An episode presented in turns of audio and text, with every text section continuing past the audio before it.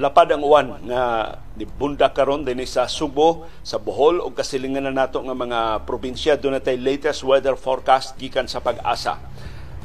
Perti naku asab sa tibugsok sa presyo sa lana sa merkado sa kalibutan 1.5% sa tupa 1 dollar and 50 cents kada baril ang laslas sa presyo sa lana sa world market unsay rason ato nang iasoy ninyo karong buntag. Holiday karong Hunyo 28, gideklarar ni Presidente Ferdinand Marcos Jr. nga regular nationwide holiday ang June 28 para sa Idul Adha. Wa madag holiday economics kay namang gusto nga tunga sa semana maikog sad ang Malacanang sa mga Muslim nga ibalin-balhin ang ilang holiday. So ang sayon sayon ra balin-balhin ang mga holiday sa mga Kristiyanos. Samtang sa atong COVID-19 cases nagpabiling ubos ang atong bag mga kaso sa COVID-19 dinhi sa Subo ug sa tibok Pilipinas ug nam so far mao ni labing unang pataka akong na pamatud-an sa atong bagong health secretary nga si Teodoro Herbosa. Pero daan natang gipasidan-an nga doon na ni siya tendency nga magpatuyang sa iyang istorya ug ato siyang nasakpan. Matod niya atong niaging adlaw nga ang bivalent vaccines kining donasyon gikan sa Lithuania nga nangabot din sa ato hapit na nimo expire. Busa iyang giapura ang mga local government units kay last week pa kuno nga giapod-apod na ngadto sa LGUs i-administer na na. Aron nga dili na maabtan og expiry.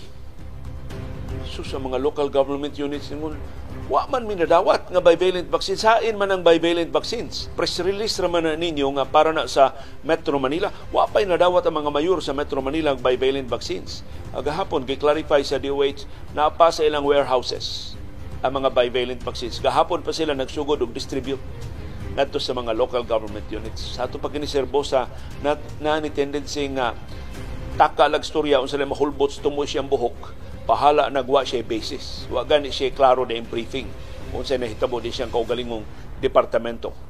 Samtang sa ASF, nasudlan ng ASF ang atong silingang syudad sa Dumaguete, ang capital city sa Negros Oriental. Mo'y latest casualty sa atong kabalaka nga mukatap pagyud ang African swine fever. Pero lahi sa taga Sugbo, nigako sa siyensya ang lokal nga mga opisyal sa Dumaguete usa mas dako sila kahigayon makalingkawas gikan sa ASF kaysa marka pataka nato nga mga lagda dinhi sa syudad ug sa probinsya sa Subo.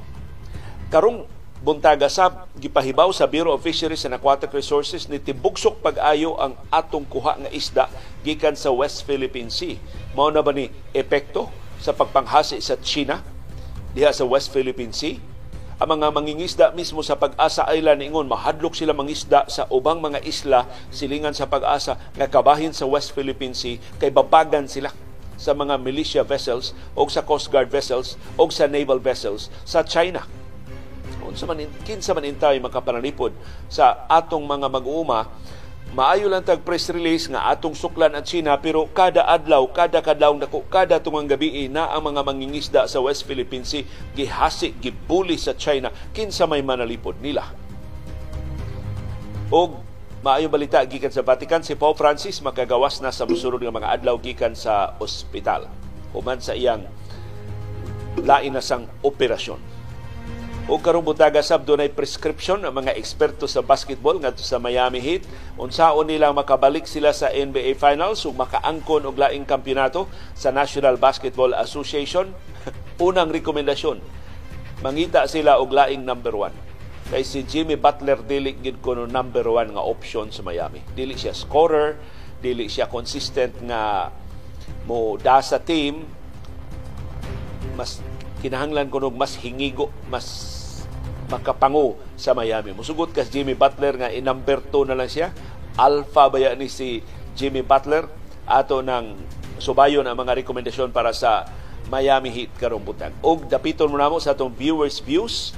Usas nakapalangay na kong sugot sa itong programa karong butang na lingaw kay ko sa inyong mga viewers views nga makaingon ko sus nahuna-hunaan pa lang ni nako mas puno unta ang atong mga programa. Daghang salamat palihog padayon sa pagtampo aron nga mahimong mas lapad, mahimong mas malukpanon ang atong diskusyon dinhi sa atong mga programa. Og Imbitahon mo namo sa atong laing edisyon sa kasayurang Kinoy Kuyan.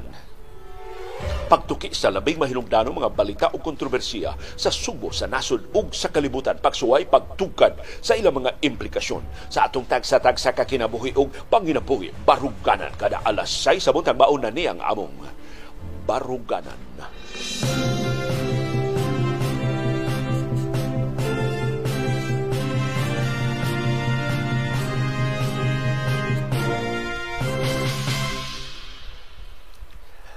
Live gikan sa nagbunok nga bukirang barangay sa Kasili sa Konsolasyon maayong sayong buntag sa Huwebes, Subo, Kabisaya ug Mindanao ug tanang mga Bisaya sa nakalilaing kanasuran sa kalibutan nga nakatsamba og tune in sa tong broadcast karong buntaga. Unahon nato sa dili pang atong kahimtang sa panahon ang atong nasudnong holiday. Gideklarar sa Malacañang nga national nationwide national pa, nationwide, national regular holiday ang June 28, adlong Miyerkules, tungod sa Idul Adha. Gideklarar sa Malacanang ang Idul Adha o Feast of Sacrifice nga regular holiday sa Tibok Nasod. Ang deklarasyon unya na ni sa Hunyo 28.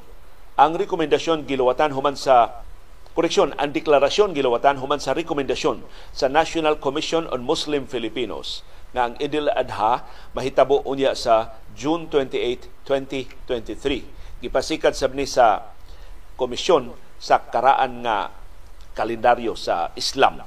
Ug mao nang si Presidente Ferdinand Marcos Jr. mao na ginaganyang pagpirma sa deklarasyon sa regular national holiday unya sa June 28 pohon. So kini, abante nga pahibaw, makaplano mo sa inyong mga lakaw, pero di kayo mo makalaag og layo, no? Kay di man siya sumpay sa weekend.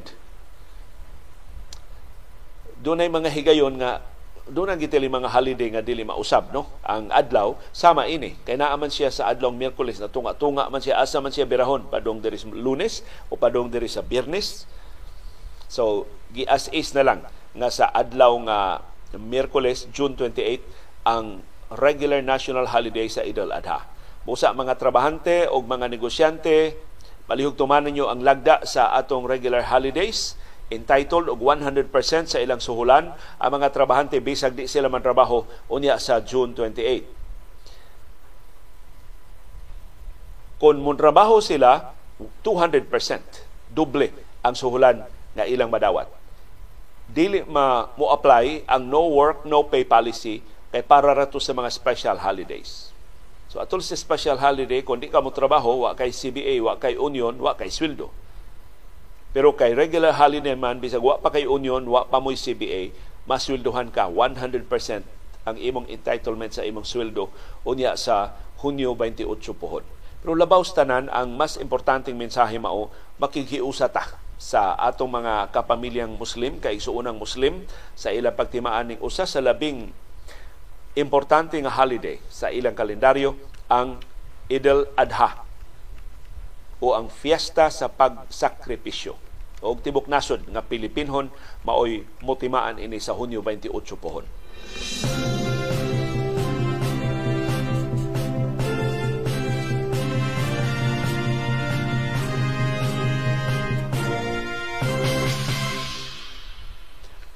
Nagpadayon ang kusog nga uwan diri sa among Bukirang Barangay sa Kasili sa Konsolasyon. Akong gisubay ang mga rain advisory sa pag-asa na lukop hapit tibok sugbok mo giuwan hapit tibok bohol ang giuwan ug ang kasilinganan panato nga mga isla.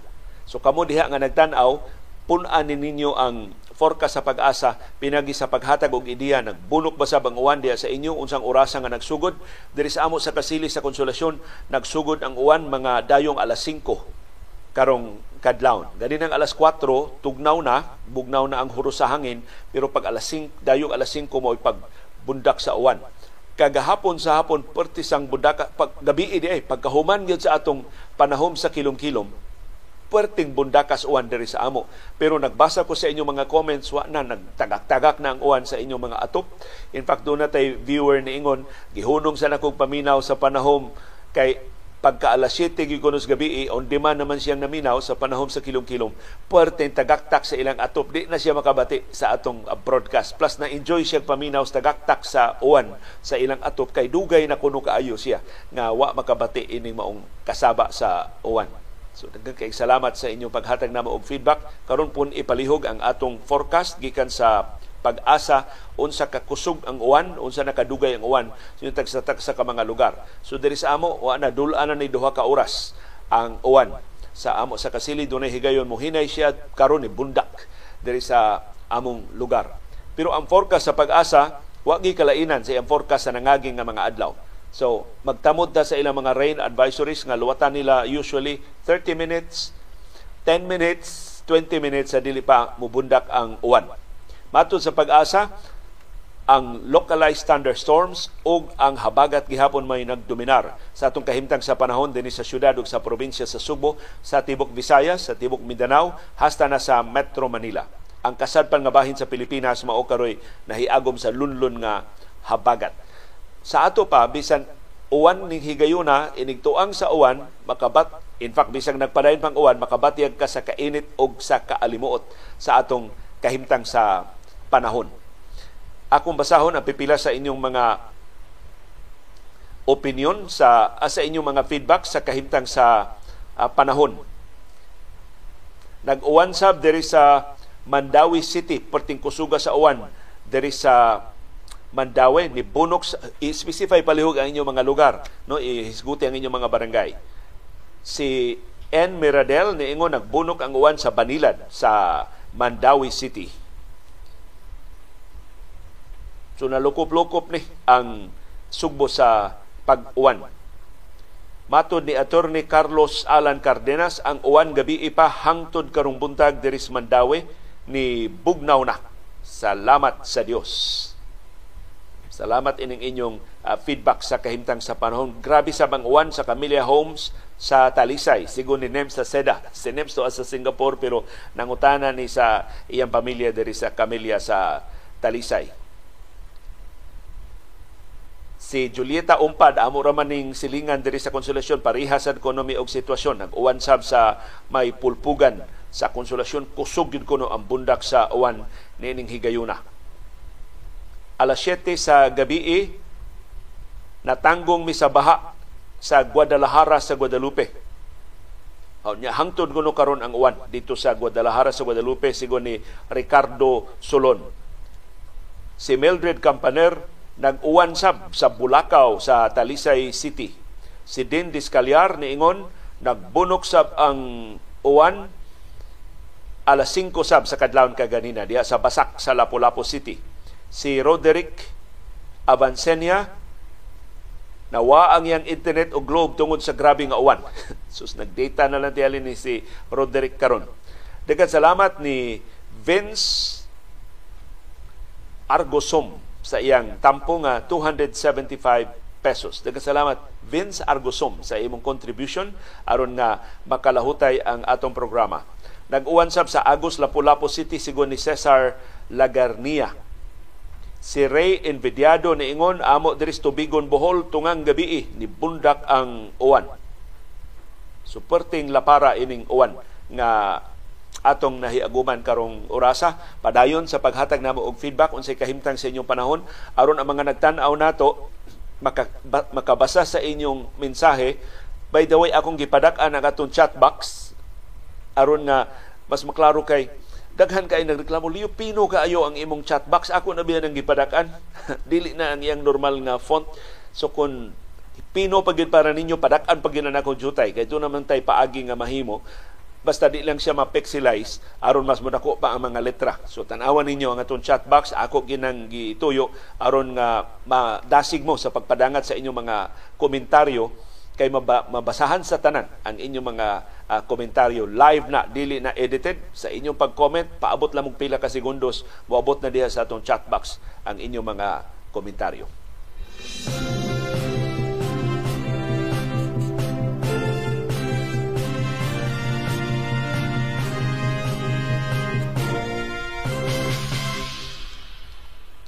Nagpadayon ang hinay nga pag-ulbo sa bulkang Mayon. Gitawag ni nila og gentle eruption. Kay di man siya mobusikan. Kadto ba yung mo explode gyud sa pag-ulbo? Hinay hinay nga nidahili ang laba. So bisag adlawang dako ni dahili ang nagbaga nga lapok. Di lang makita tungod sa kalayo sa bulkang mayon ug tungod sa kasiga sa adlaw. Pero ini kagabi mo amag ang nagbaga, murag nagkayo nga lapok nga hinay nga nidahili padung sa habagatan nga bahin sa bulkang mayon. Matod sa FIVOX, mahimong mulungtad ni og tulo ka buwan o mas taas pa nga panahon. Sus, kahasol ini para sa mga bakwit Way ulbo sa bulkang mayon pero di pa sila makabalik sa ilang mga Pinoyanan kay samtang ni dahili pa kanang laba nagtimaan na nga mahimong muulbo ang bulkan bisan unsang orasa. Ug kung pabalikon sila sa ilang mga Pinoyanan, wa na sila panahon sa paglikay. Mamiligro sila nga madisgrasya.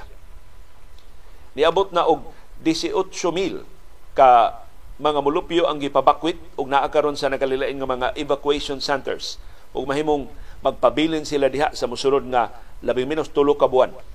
Gawas lang kun simbako mo ulbo na ginimbolkang mayon o matibway na ang sitwasyon, makapahungaw na siya. Pero kung maura ni ang mahitabo, magsige lang siya og dahili pag bugwak og laba, madugay ang pagpamakwit diha sa mga mulupyo. Human sa nag-alboruto niya nga mga timaan sa nangagi nga mga adlaw, nipakita na gyud ang nagbaga niyang lapok sugod adtong Domingo sa gabi. Ug hangtod karon wa mohunong ang pagdahili sa lava sa bulkang Mayon. Ang bulkan mahimong muulbo bisan unsang orasa pero mahimo sang magpadayon ra ni ang iyang sitwasyon magsige lang siya. Awas ang iyang lava sa bulkan nga dili na siya mo explode di na siya mo erupt og mahimong mulungtan ng tuto ka buwan o mas taas pa nga panahon sama sa nahitabo sa nangagi nga mga higayon. Ug way pag-ulbo nga mahitabo. Wa joy explosive wa joy eruption nga mahitabo. Kutob ra ini pagdahili lang sa lava. Nagpasabot ni nga magkinahanglan ang gobyerno og taas nga pisi. Dugangan ang mga hinabang para sa mga bakwit kay kinahanglan na sila pakanon, wa man nato sila patrabaho. Ah. Ato mangisiraduan ang ilang mga kompanya sa mga danger zones diya sa palibot sa bulkang Mayon. Tuwa man dito mahimutang ang ilang mga panginabuhi Di sila makauma. Kay sustabunok kay nang yuta dool sa bulkang mayon. So ang ilang umahan na mapildi in town to, di man sila kabalik dito. Amot unsa na estado silang umahan? Anihuno na ba? Nakapugas na ba sila? Unsa ilang mga tanom dito? So padayon silang hatagan o mga food packs o mga hinabang sa musunod nga mga adlaw. Samtang padayunon ang pagpaniid sa bulkang mayon.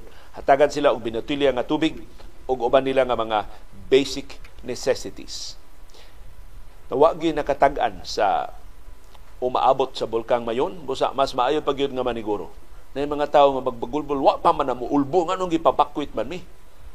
Kunya muulbo na na wa pa mo kabakwit mas dako gid nga katalagman.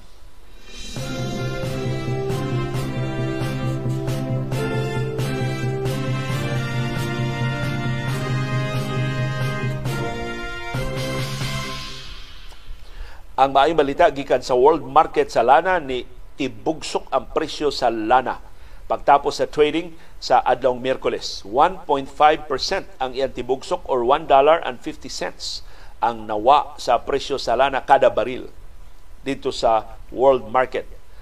Ang unang hinungdan mao ang pahibaw sa US Federal Reserve, ang nagsilbing bangko sentral sa Estados Unidos nga dunay dugang interest rates karong tuiga wa umintuhi ang interest rate sa ilang meeting kagahapon pero gipahibaw nila nga dunay umaabot nga pagsaka sa interest rate. Kay nagpabilin gihapon nga taas ang presyo sa mga palaliton. Paspas ang pagsulbong sa presyo sa mga palaliton dito sa Estados Unidos. Mao nang gikinahanglan gihapon ang pagpasaka sa interest rate. Nakapabalaka ni sa mga oil traders nga makapaluya sa demanda sa lana. Kay kung magsigi gihapon pasaka ang interest rate, magsigi sa kaluya ang ekonomiya, di man mo expand ang mga negosyo kay mahadlok man mangutang tungod sa kataas sa interest rate. Luya ang economic activities tungod sa kataas sa interest rate. So mauna nga ni us-us, dako-dako ang us-us 1.5% ang us-us sa presyo sa lana.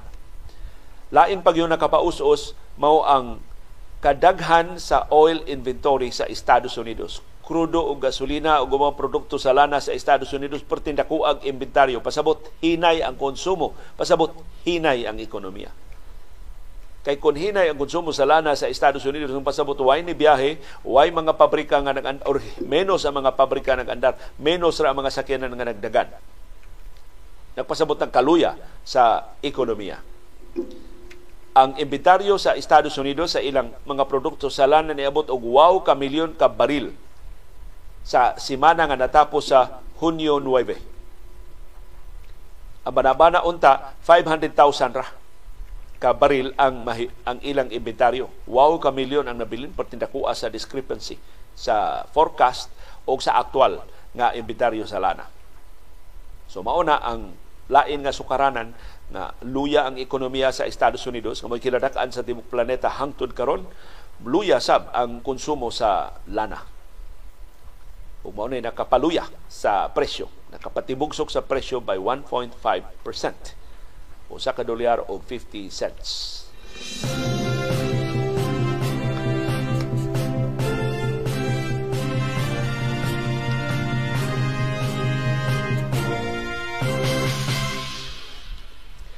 Ang laing maayong balita mao padayon nga pag-us-us sa atong mga kaso sa COVID-19 dinhi sa Subo ug Central Visayas ug sa tibuok Pilipinas. Gireport sa Central Office sa DOH nga less than 500 gihapon.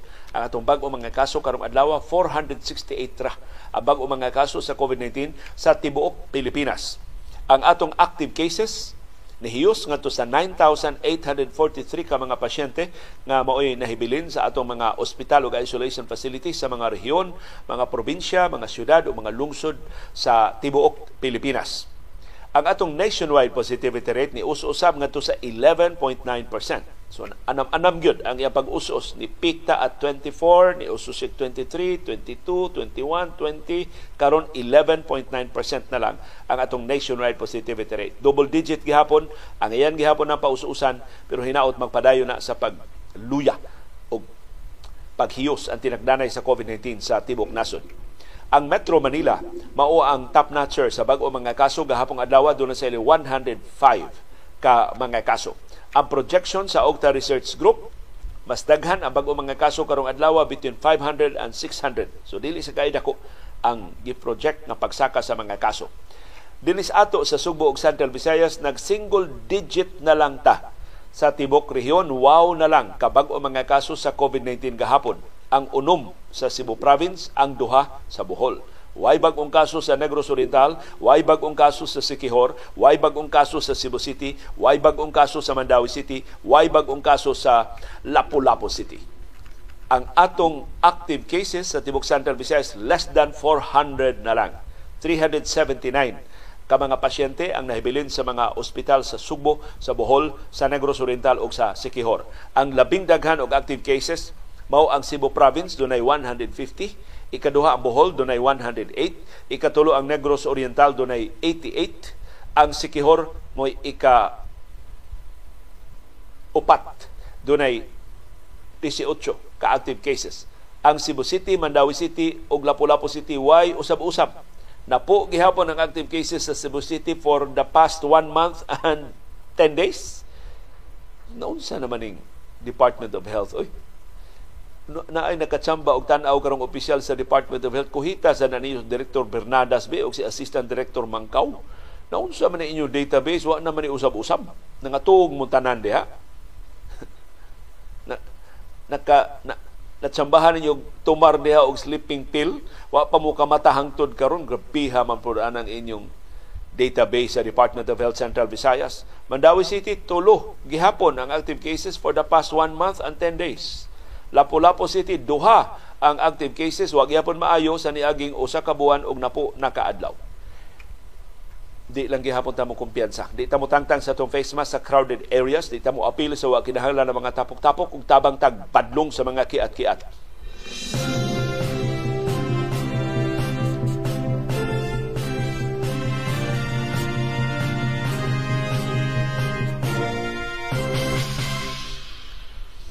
Tabang mo palihog og lista, Bolilyaso number one ni Health Secretary Teodoro Herbosa.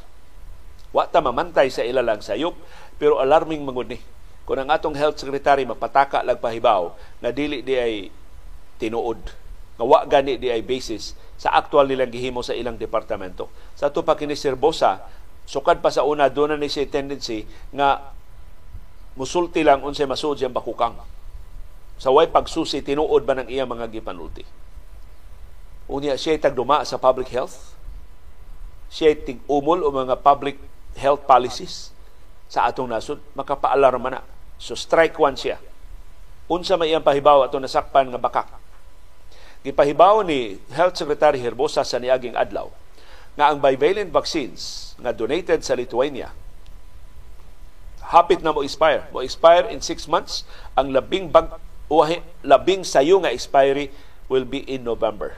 So karong Nobyembre, lima pa lang kabuan gikan lima kabuan na lang gikan karon do na na mo expire nga mga bivalent vaccines. So iyang giingon angay gamito na ni sa mga local government units. I-administer na ni sa local government units. Kay as of last week, ang tanang bivalent vaccines nahatag na ngadto sa mga local government units mostly naa sa Metro Manila. Kay gamay ra man kaayo 391,000 doses ra man ang abot.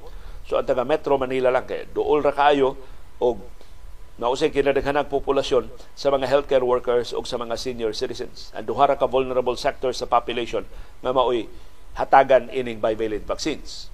Na ang mga mayor, human nakabati nerbosa ingon, wa pa min wa pa man minadawat nga bivalent vaccines. Hain man ang bivalent vaccines ingon yung giingon na distribute na last week. Wa man minadawat last week. So ang clarification gihimo sa Department of Health gahapon. Matod sa DOH, naapa sa ilang mga bodega ang mga bivalent vaccines. Gahapon pa sila nagsugod og distribute sa bivalent vaccines ngadto sa mga local government units sa Metro Manila. Sa ato pa dihang giluwatan ni Herbosa ang iyang pamahayag the other day atong sa mga adlaw gahapon, Miyerkules atong Martes. Diha pas mga bodega sa DOH ang bivalent vaccines. Dili tinuod ang iyang pangangkon na distribute na nila ngadto sa mga local government units sa niaging semana pa.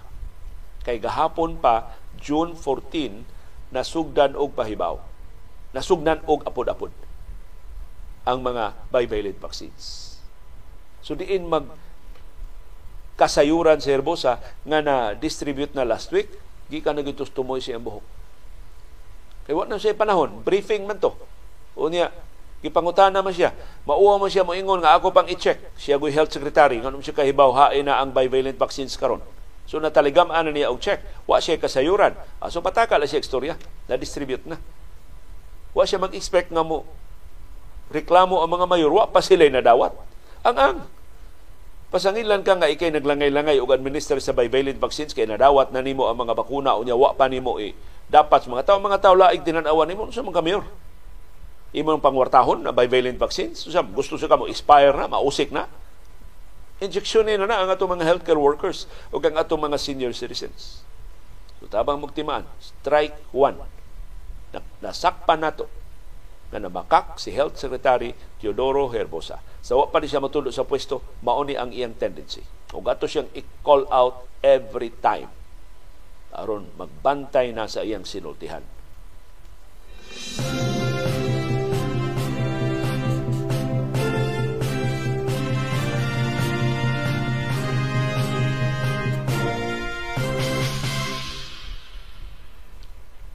ni ay dili maayong balita.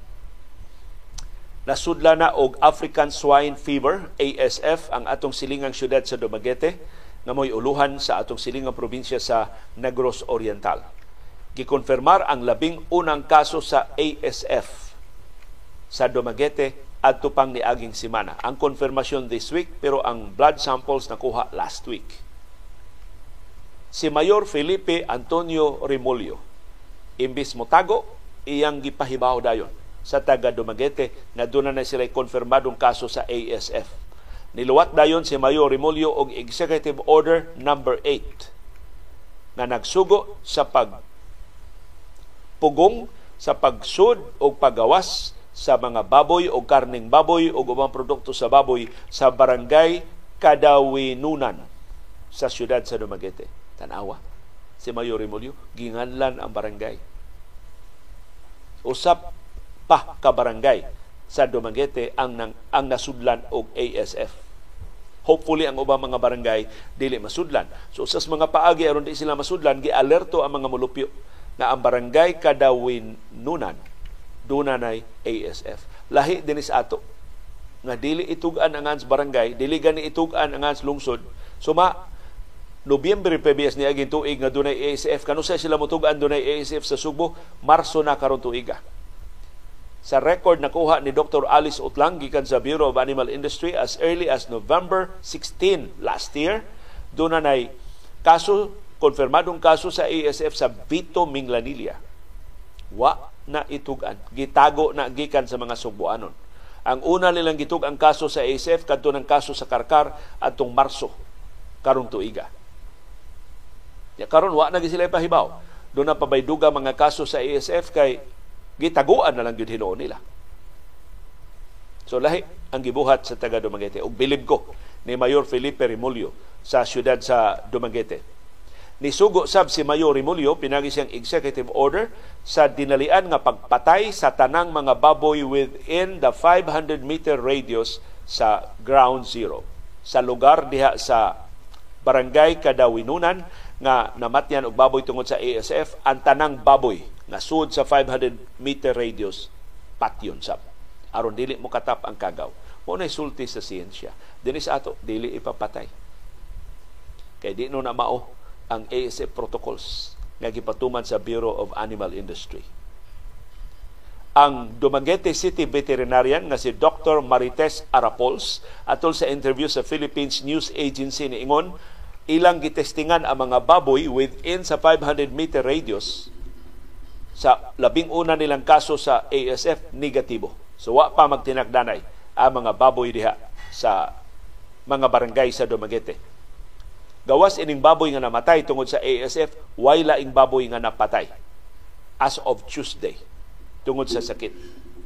So nihangyo si Dr. Arapols sa mga mulupyo sa Dumaguete o sa mga opisyal sa barangay Kadawinunan sa pagtabang pagmonitor sa mga baboy nga dili makagawas gikan sa barangay. Wa say baboy nga pasudlon kay aron dili matakdan diha sa barangay.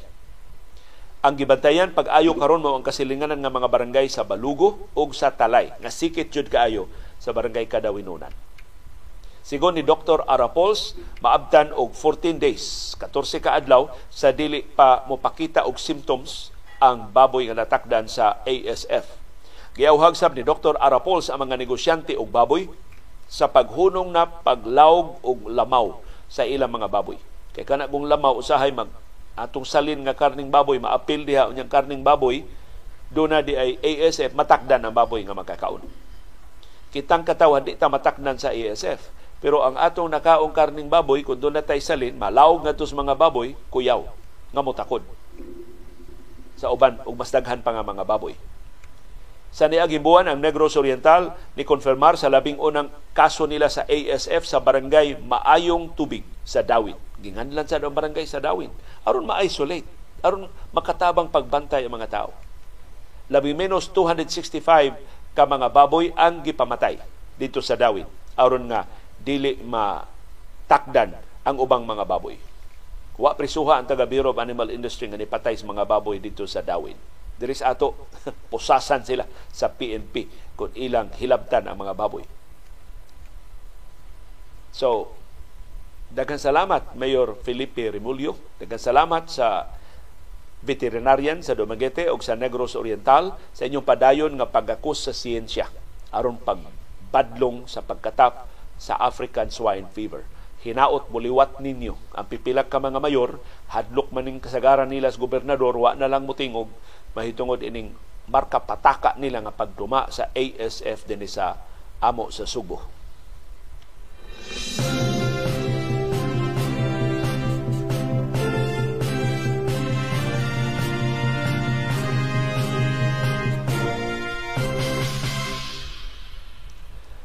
Gilubat-lubatan in town ang mga mulupyo sa Marawi City sa buto-buto nga kalit lang nilang nabatian gahapos kadlaw.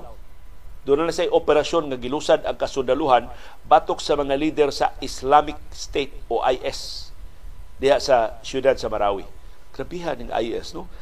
Gigubat na ng Marawi na ilog na nas kasundaluhan karon ni balik na sab sila diha sa Marawi. Nahadlok ang mga molupyo manimaus ang mga sakop sa IS human napatay ang ilang leader. Mao ni gidudahang kinatasang opisyal sa Islamic State diha sa Mindanao. Ang ilang grupo diha sa Mindanao gitawag og Daula Islamia o DI. Atol sa operasyon sa kasundaluhan gahapon sa kadlawon, nagiabagan sa mga sakop sa kapolisan, napatay si Abu Sakaria sa iyang bay diha sa barangay Bangon sa siyudad sa Marawi. So doon ay bay si Abu Sakaria. Diha gid siya magpuyo sa Marawi City. I-serve unta ang warrant of arrest batok niya alauna sa kadlawon gahapon. Matod sa kapolisan o sa militar, gis ni sukol si Abu Sakaria nila si Abu Sakaria gikatawng nilabay og duha ka granada og usa ka improvised bomb hinimo gikan sa 60 mm nga mortar shell aron sa pagbadlong sa mga pulis ug sa mga sundao pag-atake niya. Mautong ni Ulbo ang pinusilay, nilungtad og 10 minutos. Og patay si Abu Sakaria na nailasab sa mga alias nga Jer Mimbantas, Faharudin Haji Benito Satar, Faharudin Pombaya Pangalian o Fahar Pombaya Pangalian. Kini si Abu Sakaria gihulagway sa militar o sa kapulisan nga moy emir o leader sa DI o sa Islamic State diha sa Marawi o sa Mindanao. Ni asumer siya sa liderato sa IS o sa OY di, Duwaida o kining ilang grupo sa dihang ang kanhi leader nga si Owaida Maruhumsar na nailhan sa sangan nga Abu Dar na patay sa pinusilay sa kasunaluhan sa Lanao del Sur atong Marso 2019. Ang pamilya ni Abu Sakaria nahibaw-an sa militar nga nag-abang ugbay diha sa Barangay Bangon. Og mao'y gihimong taguanan ni Abu Sakaria gikan sa mga sundao og sa militar nga nangita niya. So finally, natiktikan ang iyang presensya. Doon na tiyal ni Hunghong nga mga silingan, gironda ang iyang bay. Og napatay siya ganin ang kadlawon. Kining bay ni Abu Sakaria, dili layo sa apartment nga giabangan nilang Abu Sayyaf leader Isnilon Hapilon katong nagplano sa pag-atake sa Marawi. Pila ka tuig na ang nilabay. Diya sa barangay Basak, Malutlot. Si Isnilon Hapilon, uban siyang mga igsuon nga silang Abdullah o Omar Kayam, Mauti, o Abu Ohar, mo'y nagtagbo aron sa pagplano atong pag-atake sa Marawi atong 2017 human sa ronda sa kasundaluhan o sa kapulisan sa bay ni Abu Sakaria gipakalma ang iya mga silingan nga nangahadlok nga bawsan sila so, bihas mga mulupyo no? So nahibaw sila nga dihas Abu Sakaria wa gid sila mutug-an dayos militar o kapulisan kay hadlok sila nga sila risbakan sa mga terorista. Kitambagan sa mga mulupyo sa di una pagawa sa ilang mga panimay kay doon na pay dugang operasyon. Nga himuon ang kapulisan. Giseraduan sab ang porsyon sa National Highway nga niagi sa barangay. Gikan sa trafiko aron maka buylo ang militar sa ilang operasyon. Ug tuod man sa ilang follow-up operation pagka alas 6 gahapon sa buntag, laing sa laing bay dito gihapon sa Barangay Bangon, ilang natultulan ang Pinoyana ni Abu sa pangabaga ni Abu Sakaria. Gipasangilang ni Sukol Sab ug napatay si Johari Sandab alias Mursid, sub-leader sa Islamic State diha sa Mindanao. Gituuhan nga siya mo tagduma sa finance o logistics sa ilang grupo. Gipasangilan nila si Johari Sandab alias Mursid nga ni labay o granada ngadto sa militar o sa kapolisan pero wa muboto ang granada. Botong ni Ulbo ang pinusilay og napatay si Mursid nakuha sa kasundaluhan o sa kapolisan ang duha ka loaded nga M16A1 rifle tapad sa patayng lawas ni Abu Sakaria. Nakuha sa nila ang MA6A1 rifle o 9mm pistol sa patayng lawas, tapad sa patayng lawas ni Sandam. Si Abu Sakaria, kabahin sa Mauti Group na nakikonsabo nilang hapilon o sa Asian Emer sa IS sa pag-atake sa Marawi sud sa lima kabuan sugod atong Mayo 23, 2017. Ang lima kabuan nga gubat ni resulta sa 1,200 ka mga nangamatay, kasagaran mga rebelde, mga terorista mao namatay. Si Abu Zacarias sakop sa pamilyang Mimbantas. Kansang pangu si Alim Abdus, koreksyon, Alim Abdul Asis Mimbantas, mo'y Vice Chair for Military Affairs sa Moro Islamic Liberation Front MILF. So atong atangan unsay epekto ani diha sa syudad sa Marawi kay kining mga imer, kining mga leader dinhi mo puyo og mga lugar nga dili ila. So daghan na ning mga sympathizers, daghan na ning mga sakop ang IS diha sa Marawi gibalikan gid nila gid sila mutagam bisan pa kon napalayas na sila diha, napatya na sila diha, unom katuig ang nilabay.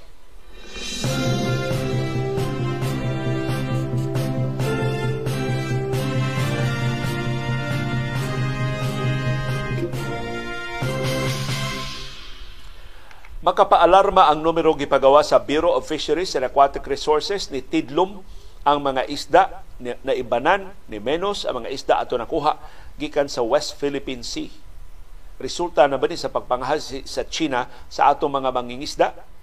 Matod sa BFAR, 7% ang pag-us-us sa gidaghanon sa mga isda nga nakuha sa West Philippine Sea gikan sa 2021 o sa 2022. Kanaunta mo'y labing abunda nga tinubdan sa isda sa tibuok Pilipinas. Matod sa Philippine Statistics Authority, ang produksyon sa isda gikan sa West Philippine Sea ni us-us ngadto sa 275,872 metric tons sa tuig 2022. Kung ikumparar sa mas taas nga produksyon nga 295,332 metric tons sa tuig 2021. Sa ito pa na ibanan og 19,460 metric tons ang isda nga nakuha gikan sa West Philippine Sea. Kanang fish production, ang output unta mga isda nga makuha diya sa West Philippine Sea nagrepresentar og 6.36% sa atong total fisheries production sa tibok Pilipinas. Dako ano? Abunda jud kay isda ang West Philippine Sea. Matod sa BFAR, silang katapusang ihap, dunay 373,733 ka mga mangingisda na nagsalig in town sa West Philippine Sea sa ilang panginabuhi. So hinaot atong hatagan og proteksyon. Atong butangan og unod ang atong pagarpar nga atong panalipdan ang atong mga mangingisda. Nganong wa naman sila kapangisda nganong ni menos man pag-ayo ang ilang mga kuha tungod gyud na sa pagpanghasi. Kay ang mga mangingisda sab sa Pag-asa Island tuwa na sila sa Pag-asa Island ha? Unay na sila na dihay mga Coast Guard ilang kuyog na dihay Navy ilang kuyog. Wa sila katabang sa tong Coast Guard Navy. Gihasi gihapon sila sa China. Di sila makapa makabuylo sa ilang pangisda Matod sa mga mangingisda, apektado kaayo ang ilang panginabuhi. Limitado kayo ang isda nga ilang makuha tungod sa presensya sa mga barko sa Chinese Coast Guard o sa maritime militia vessels.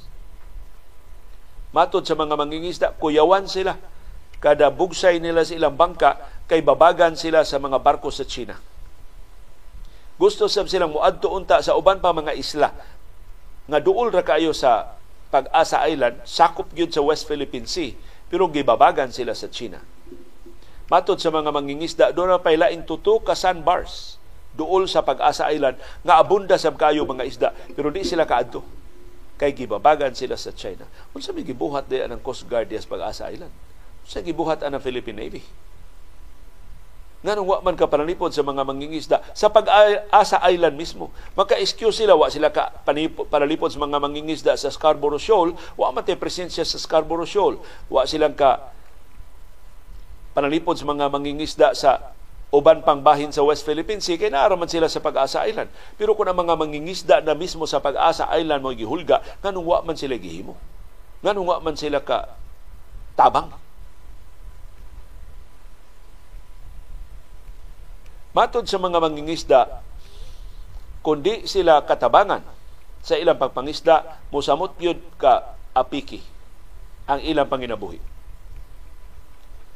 Pero ang maayong timaan mao ang report sa Philippine Coast Guard nga ni menos na ilang napanidaan sa nangagi nga mga adlaw ni menos na ang gidaghanon sa mga maritime militia vessels sa palibot sa Pag-asa Island ug sa Sabina Shoal ni menos ang mga barko human nilusad ang Philippine Coast Guard atong Marso 8 og Maritime Domain Awareness. Mao lang in English sa pagpatrolya sa kadagatan o sa kahanginan. Di palupad og plano ang Philippine Coast Guard ibabaw sa Pag-asa Island, Ayungin Shoal o Sabina Shoal. Diindaghan kaayo ang mga barko gikan sa China.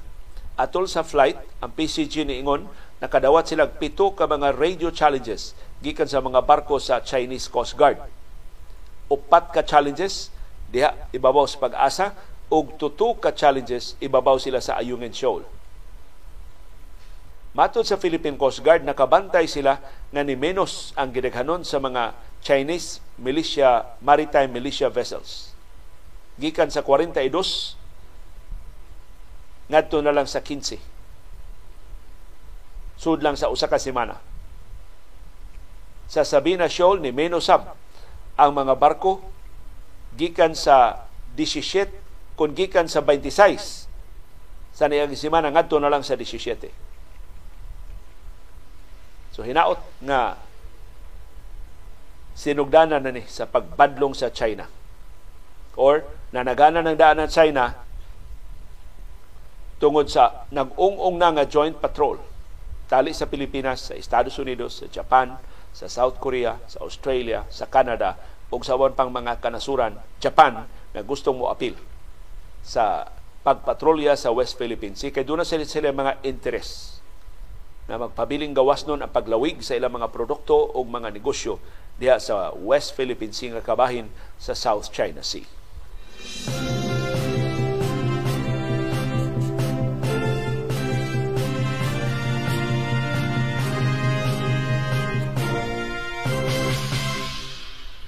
Ug madayon karong semanaha ang labing unang trilateral meeting tali sa Pilipinas, Estados Unidos ug sa Japan.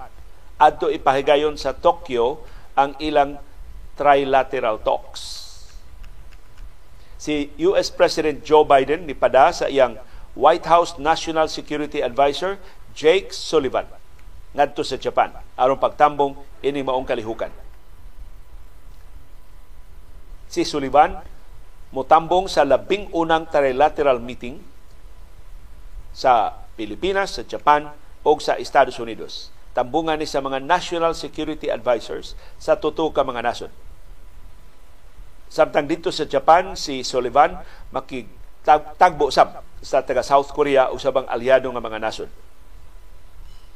unsay hisgutan atol sa trilateral meeting sa Pilipinas, sa Japan ug sa Estados Unidos ilang palawman ang ilang pagtinabangay sa mga key regional o global issues. Apil na ang freedom of navigation sa South China Sea.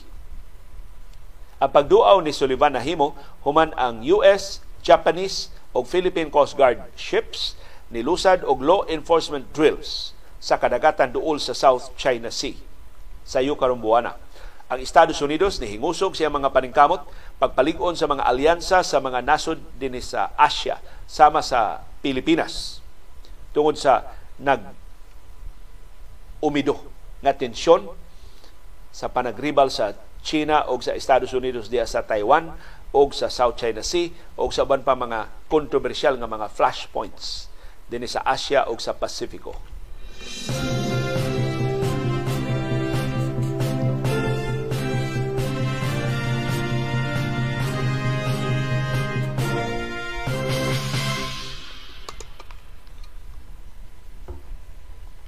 Og ni ay makalipay nga balita makagawas na sa ospital si Pope Francis sa musunod nga mga adlaw. Mao ni opisyal nga pahibaw sa Vatican nga si Pope Francis i-discharge na sa Gemelli Hospital in the next few days.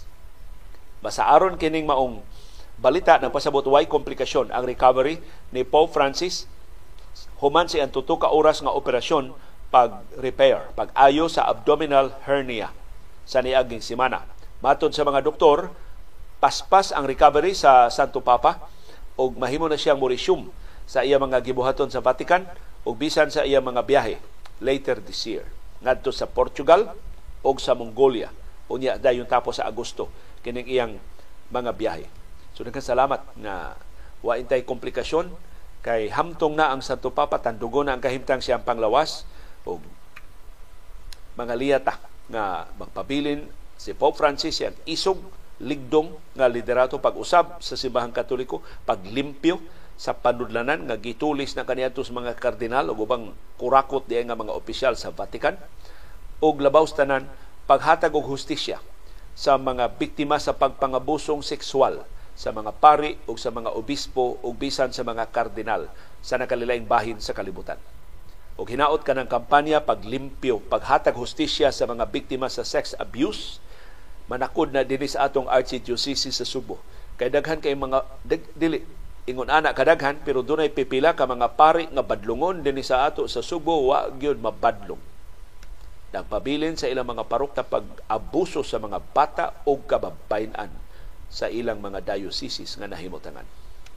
Música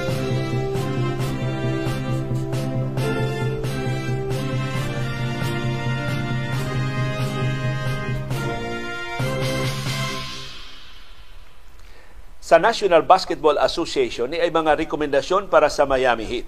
Mura sila mas may laki pa ni Pat Riley og ni Eric, Eric Spolstra. Pero mao ni ang trabaho sa mga sports writers.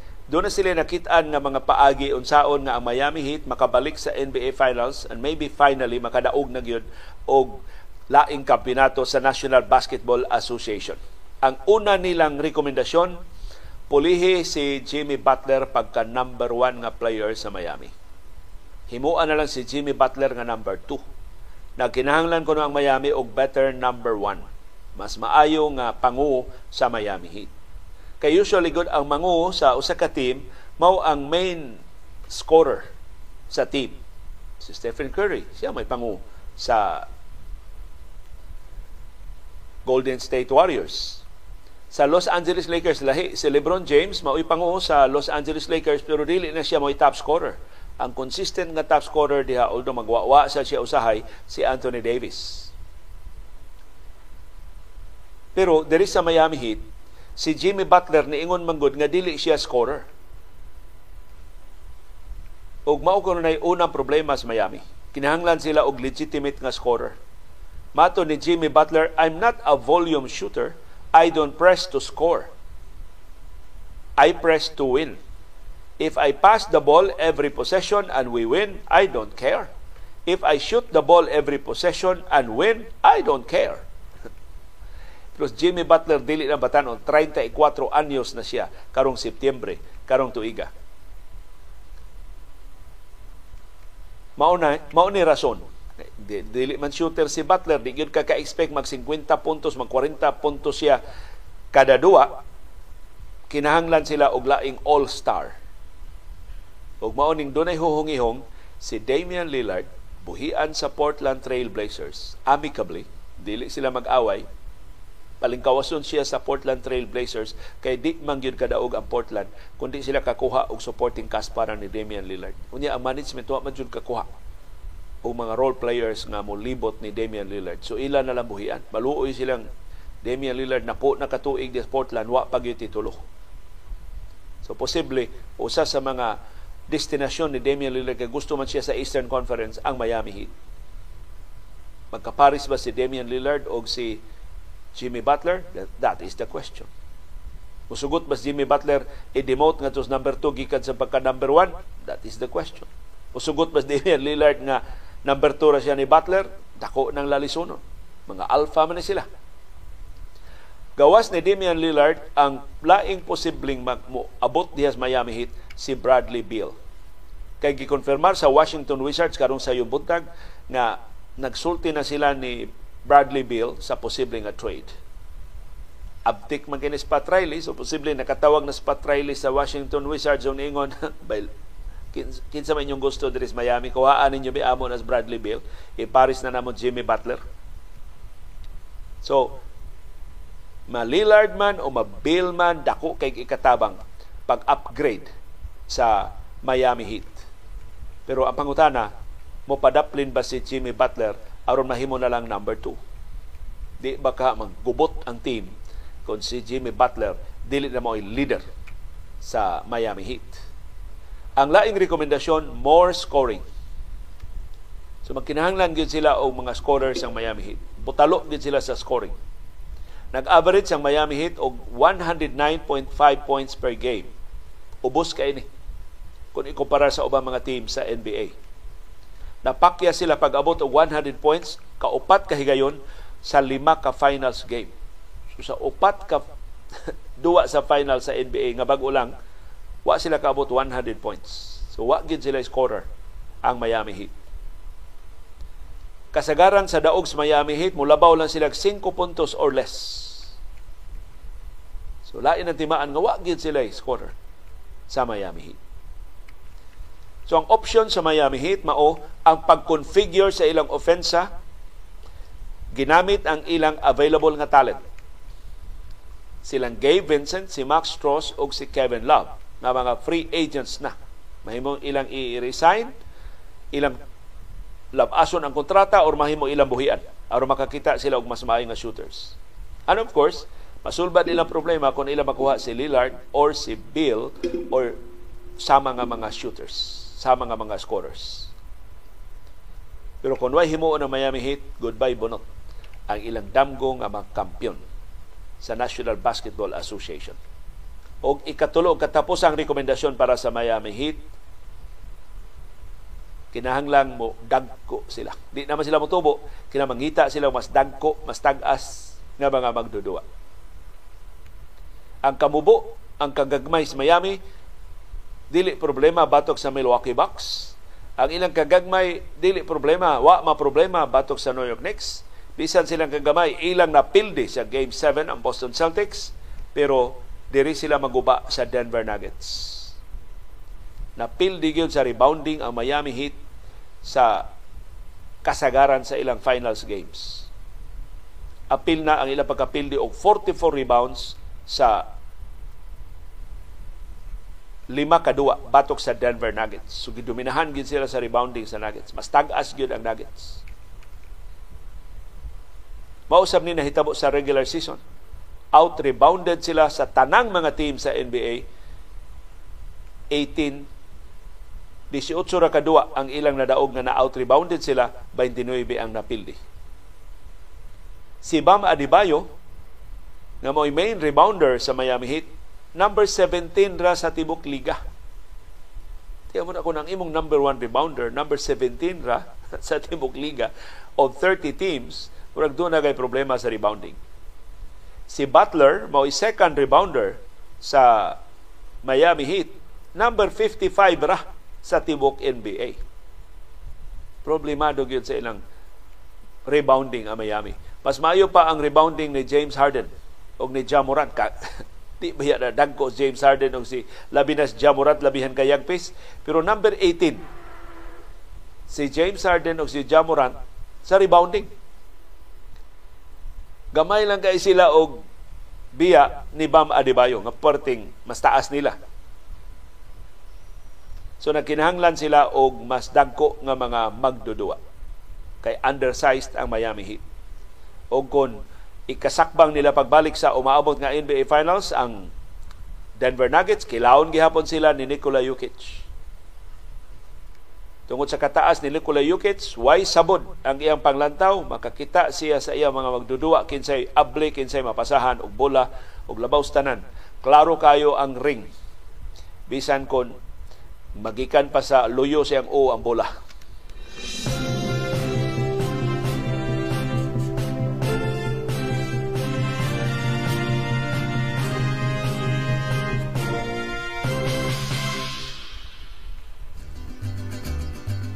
Daghang salamat sa inyong abtik nga pag-apil o paspas nga pag-komentaryo o init nga pagsuporta sa ato mga programa. Aniya na ang atong viewers views ang panghuna-huna o ang reaksyon sa ato mga viewers on demand sa mga issue nga natuki o wa matuki sa ato mga programa. Si Angie Anga, dunay sumbong nato, mahitungod sa usa ka simbahan din sa Subo. Abi nako ang St. Jude Parish, mao ni ang simbahan na Camp Lapu-Lapu, paspas mo trabaho kay military na gud ang naglihok gikan sa pari hastas nagkuha kag baptismal daghang naglagot anang in charge nga babay diha daghang nagkuha og baptismal naagikan sa Iloilo, San Fernando, gisaaran pabalikon sa alas 2 sa hapon.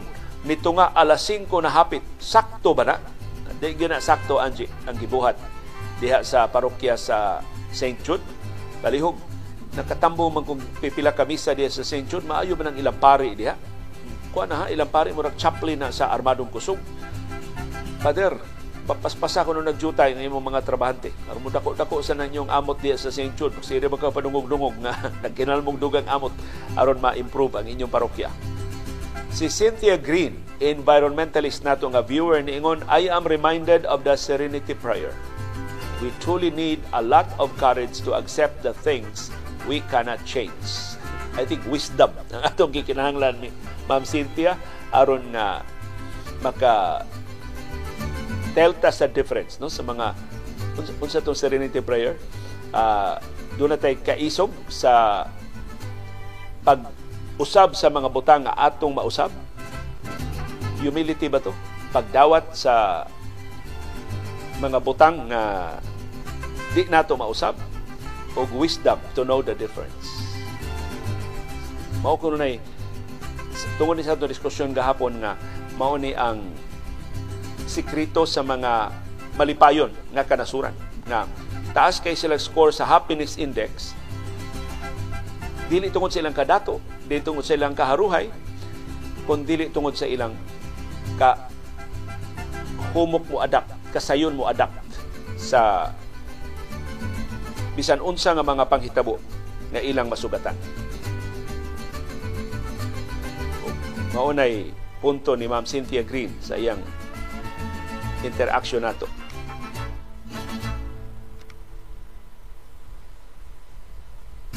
O niya, mao niya serenity prayer. God grant me the serenity to accept the things I cannot change, courage to change the things I can, and the wisdom to know the difference. O si Attorney Alan Cardenas, niingon, kung hard news good, maka-create man og critical thinking sa tao. Unya kasagaran low na ang low na og level sa edukasyon ang tao sa Pilipinas. Di na maayo ang quality sa edukasyon. Nagkasalamat ato ni Cadenas. Bag-o ning imong anggulo nga gi-introduce na maybe tungod din sa atong level of education nga mga tao di naganahan og hard news. Ganahan na lang silang mga pakwela, ganahan sila og mga pasik at kining paukyab, ganahan sila og mga showbiz news o ubang mga way kapuslanan nga mga kasayuran. Si Mayet Quizon ato ning Miga Diaz Liluan niingon ka grabe no? Ni kumpisal na ang tao nga siya drug lord. Dili paghihapon mo tuo ang korte. Sakto jud na mamayet tinuod na mura mura bag si Karen Espinosa niingon na sa huwes judge drug lord lagi ko judge mo judge si lagi absoluto lagi ka piyansa lagi ka pero si Kerwin Espinosa wa na mangud mo kompisal pag-abot sa korte. Niingon naman Kerwin Espinosa nga gi pugos siya pag-testify dito sa Senado. Yung sa man pagpugos pag-testify dito sa Senado, gisigaan siya mata ni Bato de la Rosa. Kay PNP Chief yung mas Bato de la Rosa pag-testify niya sa Senado. Sa iyang bahin si Spence, niingon pait kayo atong justice system sa atong pag-abot anang drug issue. Imbis taas opisyali sa kapolisan sila mo protect sa mga sibilyan. Mao naman hinuoy nilapa sa atong balaod. Bugal-bugalan na lang ang atong konstitusyon. As ka paita tinuod.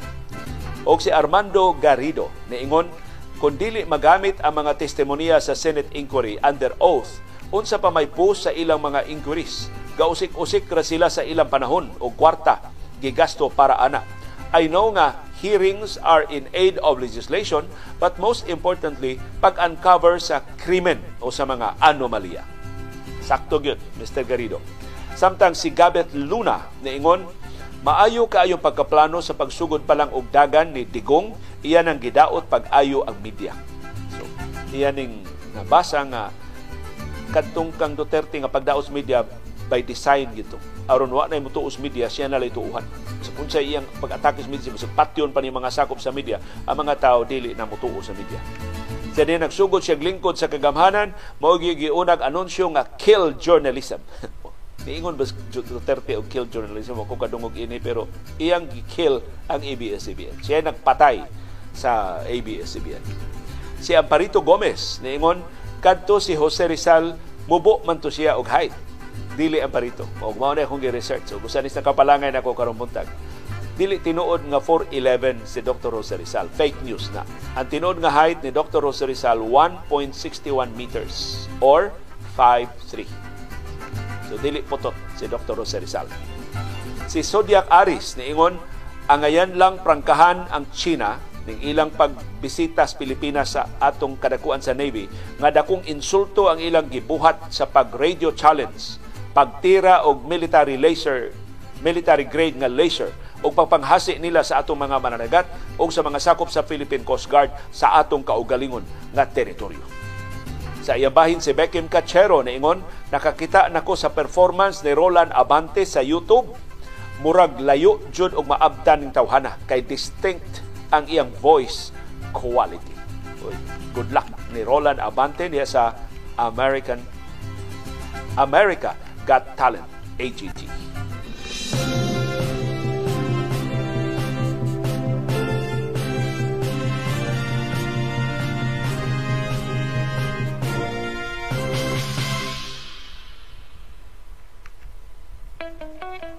Dunay daghang matang sa kasayuran. Dunay kasayurang pinadailang, dalirang mahibawan. Dunay sa kasayurang gitaguan, gilumluman, angayang, kuykuyon sa katawhan. Kasayurang kinoy kuyan. Karong nasudlan na sa ASF ang syudad sa Dumaguete, siyensya ang gidangpan sa local government unit aron dili maapiki. Lahi sa atong gobernador o mga mayor dinhi nag-imbento og ilang lagda bisan pataka angan ini. Ginganlan dayon ang mga barangay nga nasusi nga dunay positibo nga ASF cases kumpirmado sa laboratory. Lahi sa pagtago sa kasayuran sa Cebu Province ug sa Cebu City, apektadong mga lugar gihabulan og confidentiality. Mas makatabang batok sa ASF ang hingpit nga transparency kung ang katawahan hatagan sa tanan gyud nga mga detalye kung may palusot sa mga baboy sila dayon ang mo alarma o mo repeke aron maalerto sa labing dali nga panahon ang hingtungdan nga mga government agency.